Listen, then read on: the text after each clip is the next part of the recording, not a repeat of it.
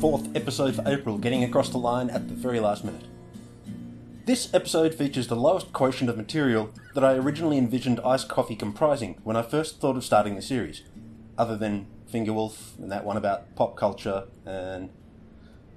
Well, anyway, that doesn't prevent this being an episode I'm very excited about, because it's full of good memories and interesting people saying interesting things, and it ends with soundscapes I love listening to as I fall asleep. If you want to fall asleep to them but don't want my interrupting introductions between the soundscapes, get in touch and I'll see you right with a link to a folder on a drive, on a server, on a machine, on a landmass, somewhere in which the individual MP3s reside. No actual clouds involved, though I hear they're touring later this year. The interviewees in this episode all get a name check at the start of our discussions, but I didn't catch or mention Michael Powell's surname at the time, so I mention it now. Look him up on the Antarctic Heritage Trust website to see a précis of an amazing Antarctic career. I'll let the interviews roll into each other, as I'm concerned about squeaking this episode in under my storage limit. I'll also get my greeting off early this episode as I say hi to Kirsty and Warren, who've provided me with good literature and company in perfectly cromulent surroundings for the better part of the last decade. Hello, Matt, Matt, Michael. Oh, okay. Okay, nice to meet you. pleased eh? to meet you. Yeah, you were over at Damoy this morning, eh? I was. In the hut. Yes. Um, excellent. Uh, much snow around there? You could get to the doors without clearing anything away. Yeah. There was perhaps a metre and a half around the hut, but the Right, uh, scourers kept it Yeah. Kept it clear. the wind scoop, like yeah. And underneath, is there much? No, it's clear. None. Oh, you could crawl underneath, no problem. Oh, fantastic. And um, so I'm going to quiz you here. So, did you land in Dorian Bay? We did. You right? Okay, so it's a nice little path then from from the landing site to the hut now. Some steps. Right. Oh, great. Brilliant. That's um because uh, yeah, we were hoping to get there, but it's just not worth us taking the hassle. It was a wild ride back. Yeah. Yeah. Yeah. And yeah, we got other opportunities. So so yeah. Am I correct that you worked at Damoy? In the day, yeah, yeah, I spent. I was there. Yeah, for a number of. Uh, can't remember was it the year the wall came down. So I was there for about three, four weeks, um, working for British Antarctic Survey. Yeah, yeah, it was neat. A glorious spot. Yeah, Oh, yeah. I was, I was just thinking of having my porridge looking out at that, that yeah. landscape on a good day. That would On be a good day. that would yeah. be a prime spot. Yeah, looking over. That's right, Anvers and the, the big bay, Baldwin Bay. Yeah, you know it's superb. And they were operating the Twin Otters on skis Correct. as the Yep. staging down to So- Rothera. Yep, that's you got it. So the ship, either Bransfield or Biscoe, then would drop maybe. I was there with it must have been thirty to thirty-five people. So we had the pyramid tent set up as well around, and then you know as people the priority came, they would chucked on the Twin Otter. So the job that I had was getting them up to the skiway and re, um, passing weather, and then you know, and then we just sit out a storm and wait for wait for the next good day. No, And it was all skidoo based, or did you have dogs there at some point? no, it's all skidoo. You know, um, we had uh, two skidoos, and we used to keep them in the RG, what they used to call the RG crapper, because that's where we put the toilet as well. So is that, and I, it's the RG refuge. So, is you know, it's Don't tell Santi. right. No. yeah. So we used to keep um, skidoos. There was drums of fuel, some food. So when the end, when the when Damoy was closed, it was just left there back in the day. And then the next year, you come pull out the skidoos, get the food, put your toilet in there, and off you go again. So People yeah. were asking me where the where the toilet had been, and I couldn't answer. Right. So now I know. yeah, yeah, you could, yeah. And people were asking how the place was powered, but there were no light fittings. It wasn't electric. No, we, d- we didn't have power. The we had um, uh, it was Tilley lamp and Primus stove, and then there was a, a quite a as I recall a like a two ring stove there as well, but it was mainly Primus and Tilley's. You know, What was running the, the hot water or the, the snow melter? right.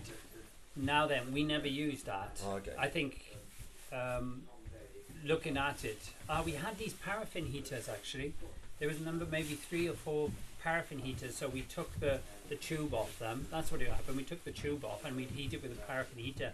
But it was they were super super dangerous, you know, because of the carbon monoxide on them. Yeah. They were they were they were awful, but that's how we we, we melted the water.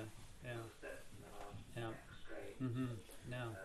And you've been coming back with Heritage Trust, or you're Um, still part of BAS? no, I've been with the trust for for about ten years now.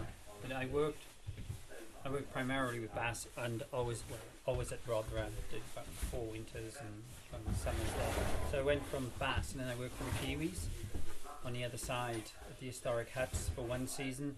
And then I got a job with the Americans at the Pole, so I done the season. So I've spread around, hmm. yeah.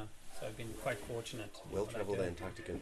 It's it's it's I'm lucky, you know. It's, with BAS, once you got your foot in the door, you were in. Unless you yes you really messed up, and then you know you kind of like pushed out. And one thing leads to another in the community, kind of. Yeah. Yeah. No, it's good. It was good.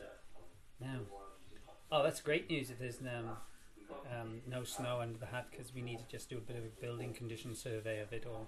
So I took some photographs for Solon to pass on to you, okay. and all I can see that warranted comment was that the shelf to the right of the steps at the main door Uh huh. have some cracked cracked planks, and Right. the brushes that people are doing their boots on are worn down to the nub on one and losing bristles on Oh, another. brilliant!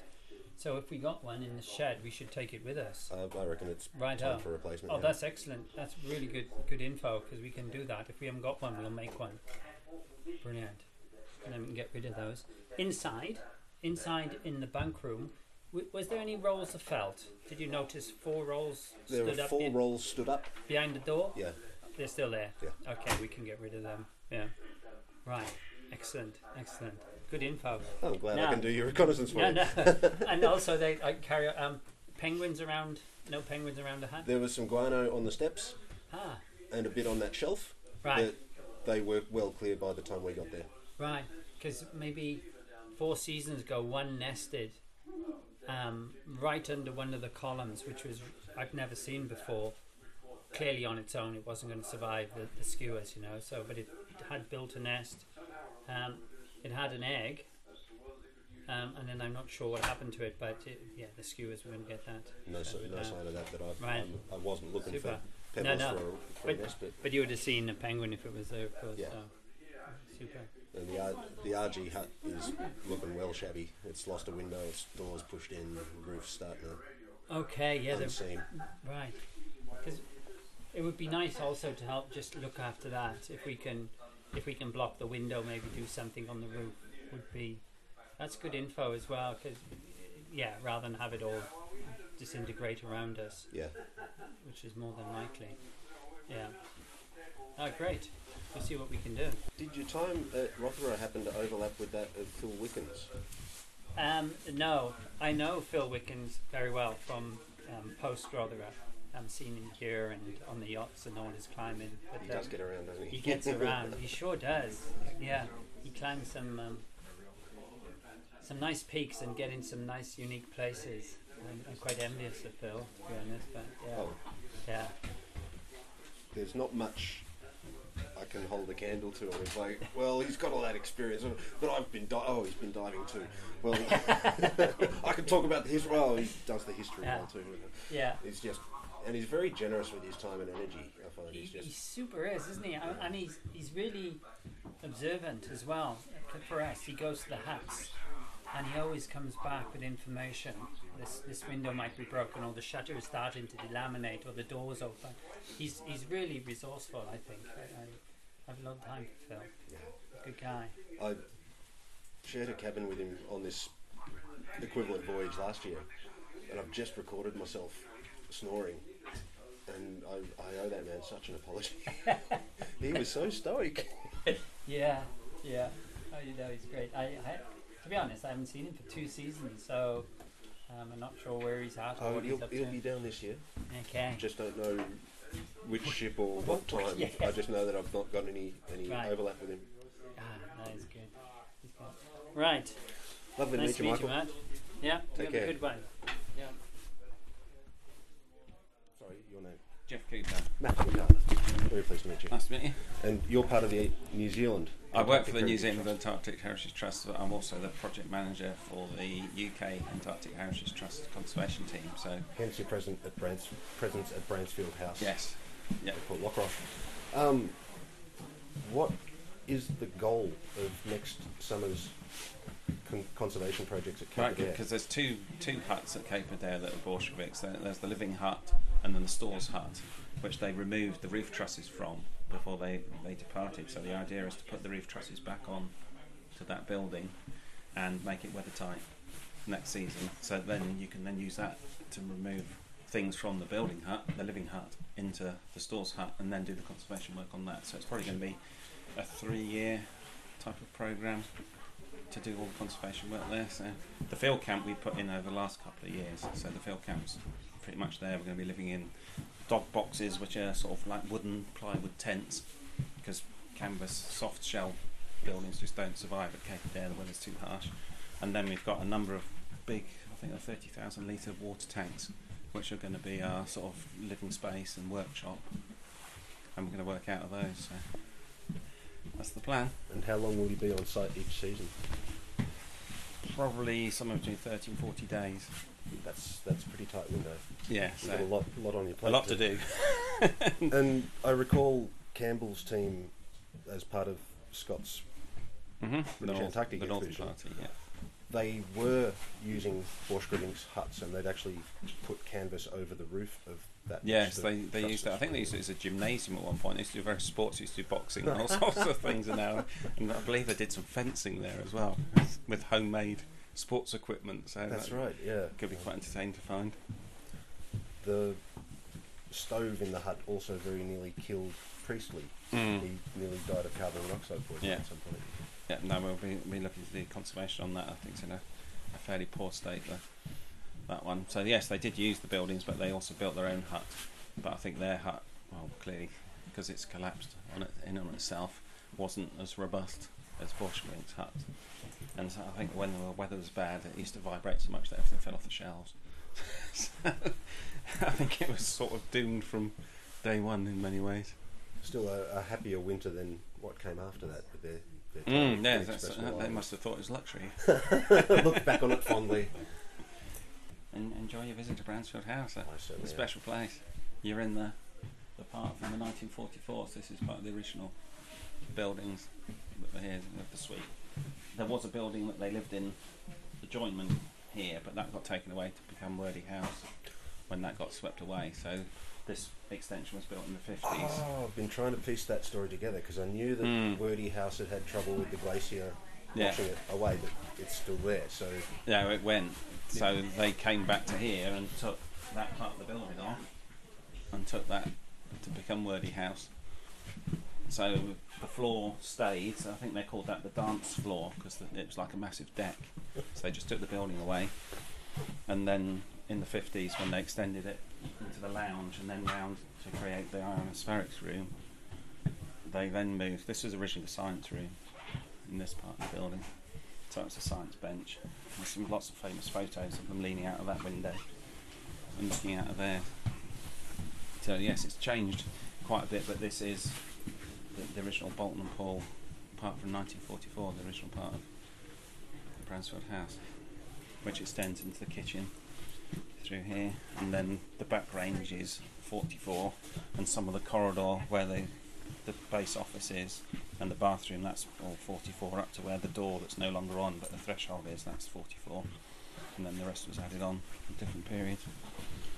It's been a very entertaining morning at Damoy Point, out of the weather, Mm. interpreting the hut there for people, and that was my that was also my first visit. right And uh, we were hoping to go this afternoon but we decided it was borderline whether to, to go this afternoon and we, we've got other opportunities so we decided it was a more sensible prudent decision to I think you hold picked, fire today I think you picked the winner given our, our ride home. But um, I'm Mm. curious how much curation has gone on in that hut, or did they just close the door and say that that's a museum now?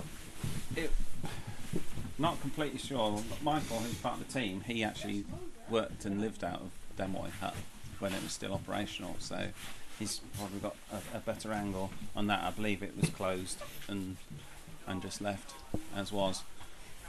the level of exploitation of the hut, I don't know. I've not been to Damoy yet, so Um, it'll be interesting to, to go and see. One of the most common comments I had this morning was um, people noticing the very large volumes of custard powder, which seems to be a, a theme between Right. Damoy and Base W and other, Mm. other places that I've visited that the British Antarctic Survey was. And I'm wondering, were they right into their custard powder or was it just the stuff that was left last that now becomes. I'd imagine they'd have been into it myself. sweet, but you do crave sweet things in the cold, and so it's a nice, easy, sweet thing to, to make. I'd have thought, yeah, custard powder would be part of the staple diet. I know we have custard. Well, thanks again for your time. I'll let you, um, let you oh, my, get on. my pleasure.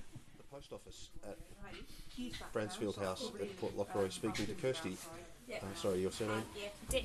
Kirsty Dick, um, who is spending her summer on site as part of the conservation team and the shop manager for the UK Antarctic Heritage Trust. What path does a person take to get that position? Um, not necessarily a path that you would expect. Mine is a little circuitous. Um, I graduated last year from the University of Edinburgh in classical and Middle Eastern history. So you don't have to have the most logical uh, qualifications, but it's a simple application post. Um, you apply in February and uh, are called forward to a final 12. So last year 350 people applied, and uh, then you have a two-day selection uh, for the 12 people. And this year, because we had a returning, Ooh, this year because we had a returning member, we were choosing three people. Your best use. So a team of four. Thank you. Uh, yeah. So it's a it's a written application and then a two day in the in the flesh selection period. And is coming here for you a fulfilment of a long term ambition or a spur of the moment? I'll, I'll put my hand up for that. It's not a spur of the moment thing. I applied in my final year at university, but I and got through to the final twelve, but I couldn't go to selection because it was the same two days as my finals. So it was four years of degree or potentially going to work in Antarctica, and I have to say that was actually a really tough choice. But then I I kept, I uh, postponed and reapplied this year. So it's it's been two years in the coming. And you've been on site nine days so Yep. far. How long will you be here all up? um, weather dependent until the beginning of March. So it's a four month post. And arriving and departing by ship? Yep. So we hitchhike on very, very generous cruise ships. Just like Clark. uh, yeah. That's how we get up and down. And the facilities at Lockroy in its heyday were fairly primitive. Yes. What's your accommodation like in the modern era? It's very cosy. Yeah? So we live in a Nissen hut. So it's uh, my best way to describe it to people that haven't been here was that it's like a permanent polytunnel in look. So it's got that domed. So it's a metal frame with wood wood cladding, um, and it's uh, full of IKEA furniture. so it's crazy. And how's it heated? Uh, we have a gas stove, but basically it's just incredibly well insulated, and our us being in there keeps it cozy. There's eight of us at the moment, so it's very warm. It's very warm. Um, but yeah, so we have a bunk room, a lounge, kitchen area, and a boot room, and a very basic toilet. Tea towel. And when you're not hosting multitudes, as we currently are, Yeah. um, what sort of diversions and entertainments do you have, or is it all work? Um, there is a lot to do in the day. Daily life takes a long time. You know, water comes from jerry cans, and everything has to be sort of shifted and lifted. Do you know like a geocache? Geocache. Yes. Uh, with that, as in something with our coordinates on. I'm sorry. Oh, a what geocache? No. I just realised what you said, and no, I don't think we do. Well, it says there is. Oh, really? Yeah. Can you give me a better description of? Do you know what a geocache is? It's one of those little hidden Yeah. And it has a log in it that you sign in that you've been there. I don't think we I do. don't think we have I no, don't think we because do. it would be pretty. We would we couldn't leave anything in the nature with the penguins either, so you wouldn't leave anything here to slide Yeah. around. I'm not aware of one. I will ask Hannah, who was here last year, but I'm not. In fact, Do Hannah, I- Hannah is the lady outside. Well, that is sure strange because they definitely say don't even look for it. Just go ask in the post office where it is. Mm-hmm. You have been here only ten days though, so Yeah. it might be that we just haven't heard Oh. about it. Hannah, Hannah Kirsty. I shall ask our expert. But she might be on the ship already. Yeah, she just left. Well, Uh, Michael might know actually. Try Michael. think of me. Well, Michael's been here for years and years. This is true. if somebody does see us. This is what they have. It's a little travel bug. Oh my, I definitely haven't seen anything like this. Nope, me neither. I'm not aware of anyone here. But there is someone else that's been here longer. You say you might know. Yeah, yeah. But she just went back to the ship to take a shower. Oh, I think he just came back in. With Oh no, Matt. yeah. oh, no, that he, the uh, guy, the French guy, he's also here first time. But I doubt he knows either. Yeah. Oh, okay. All right. I'll I just, will try and find out for you though. all right. I appreciate Also, one might be your expedition leader because he's been coming here for a Yeah, long that's time. true. So so one might know. that. Okay. Yeah. All right. Thanks. Sorry about that.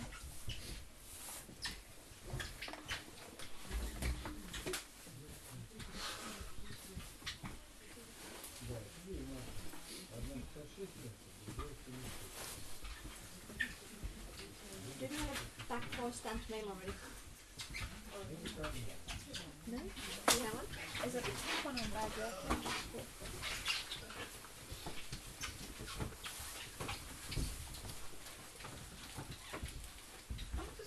Will you be back? I don't know yet. It's only nine days in. yeah, I don't know. It's yes, it would be amazing, but also it's uh, a it's quite a hard work. Like it's a hard way to live. Yep. So I don't know. They do ask you halfway through the season though, so you have to just I think make have made up your mind by like January time. And that's the time of the season when you're most tired. Yeah, exactly. When you're kind of like, Yep. And it's four months is an unusual period of time to be taking out from other aspects Exactly. of your life. So like we found out in May that we were coming, so you had to fill that time until November. So it's it's it's, it's quite an, not awkward, but it's tricky to kind of juggle. But I think once, yeah, again it's four months. It's only, it's only four months, so it'll be interesting to see what we will do. It's too early for any sort of signs of serious toastiness as well. Of, of serious what? Toastiness. Toastiness. Uh, toastiness is uh, cabin fever Ah, in Antarctica.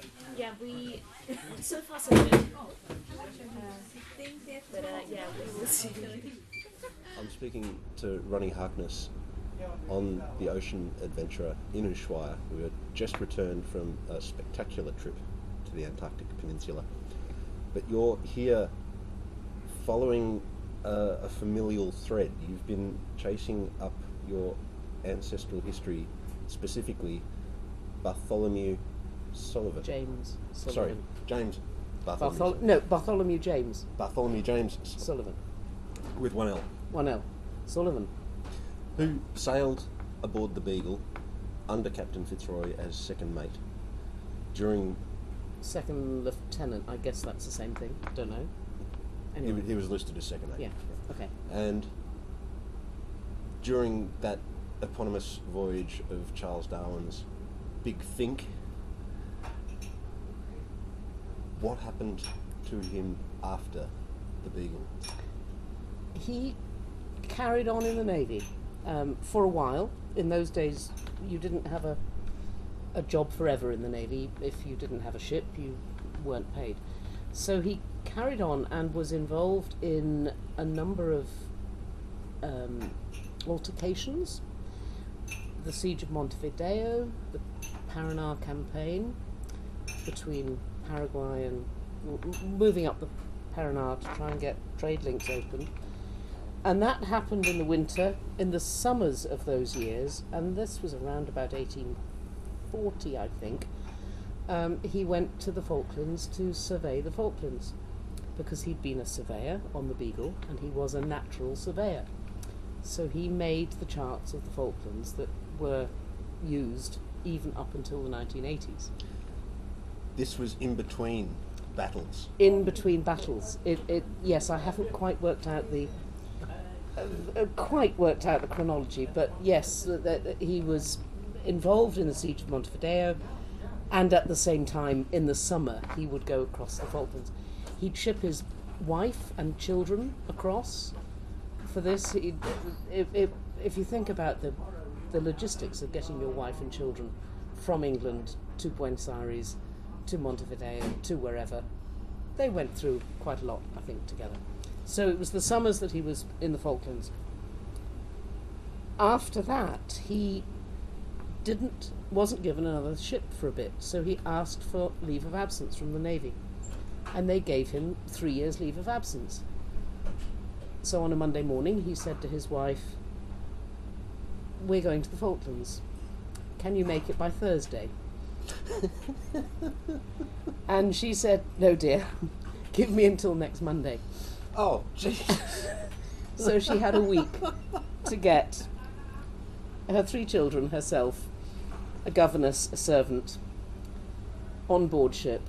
They they he'd rented a ship or, or something. I, I don't quite understand how how it happened. And off they went to the Falklands, and he farmed for three years. I've pulled off some nonsense in my marriage, but never. We're moving to the Falklands. Can you can you be ready by Thursday? Let alone gotten the oh, give us till Monday. That's astonishing. And three years farming. Three years farming. He apparently uh, now this is only what I've read. Um, obviously, um, he took out some better horses and improved the stock. There were already horses or ponies on the island, so he improved the stock of those. He improved the stock of cattle. Didn't read anything about sheep because that's all you read about on the Falklands, so I don't quite know what happened to the horses and the cattle, but he didn't seem to do too much to the sheep. And he farmed on the Falklands for three years and then returned to a job in the Navy. And his wife, I imagine, being. Supremely happy And- about a return I think, and they they what they had another child, at least one more child born on the Falklands, who they named James Falkland Sullivan. So he has carried the name through.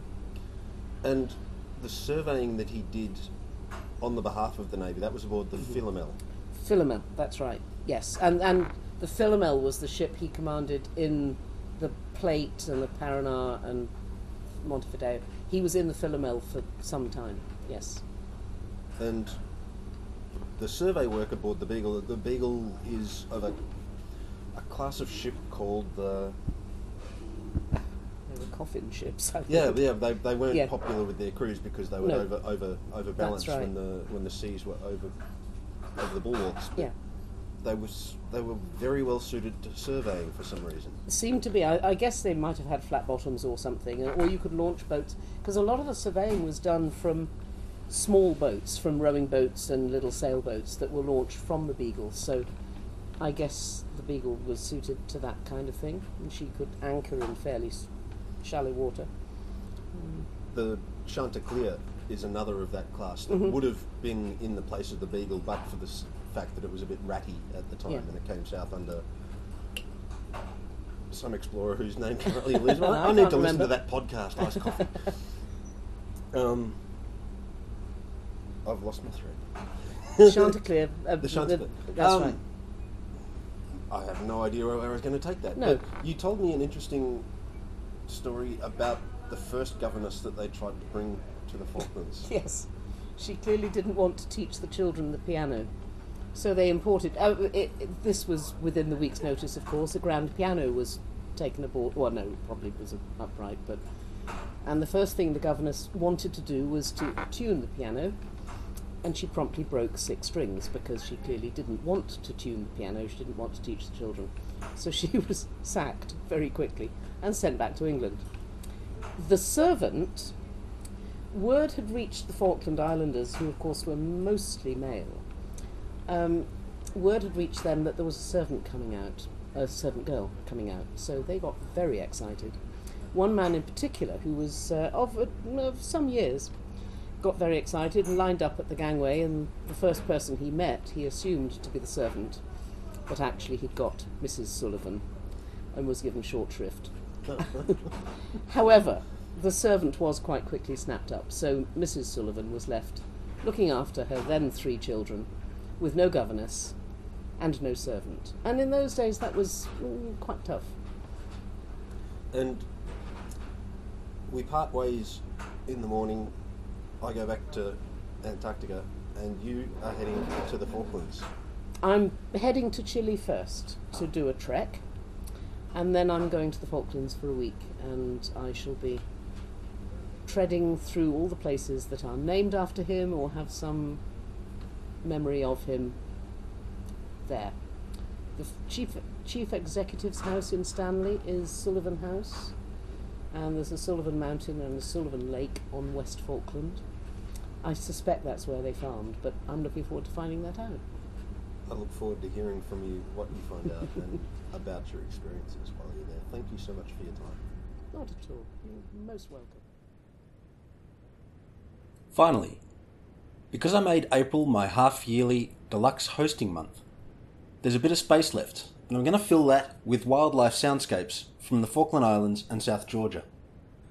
First off, the black browed albatross colony at West Point in the Falklands.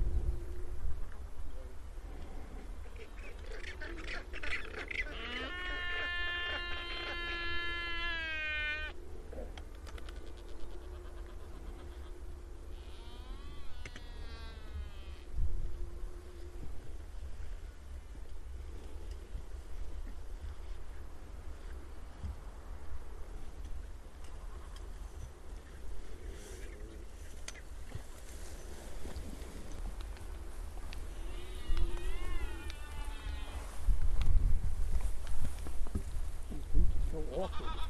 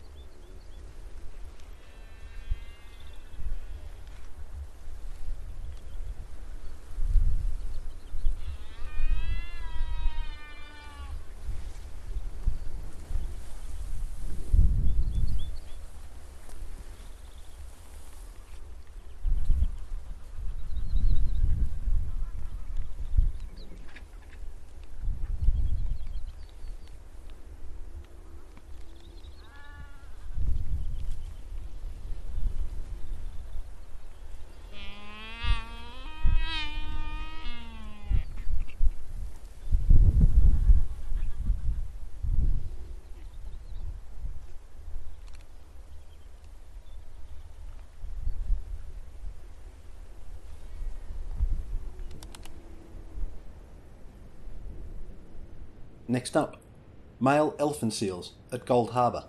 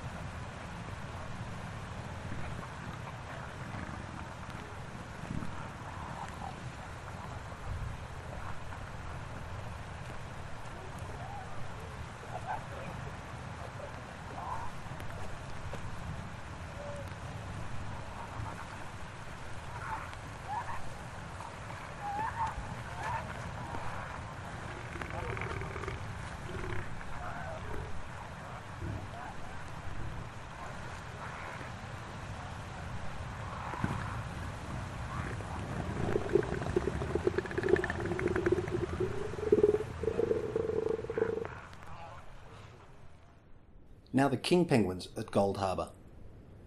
This sequence ends with a skua investigating the day bag that I was using to keep the rain off my recorder.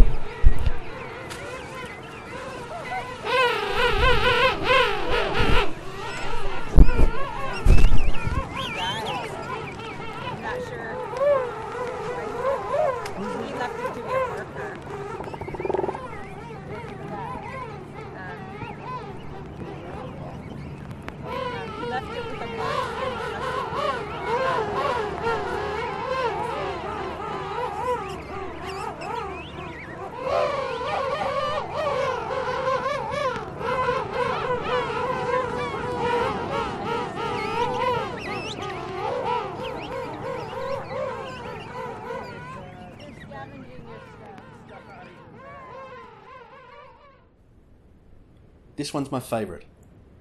Fur seals and elephant seal weaners at Godthul.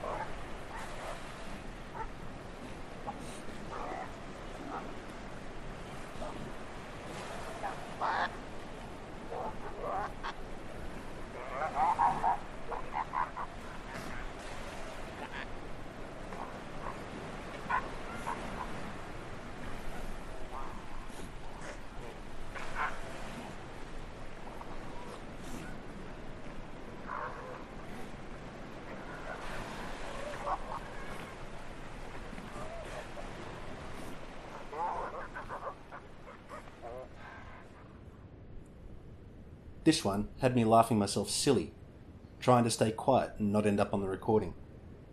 Giant southern petrels, fighting over an elephant seal carcass at Grytviken.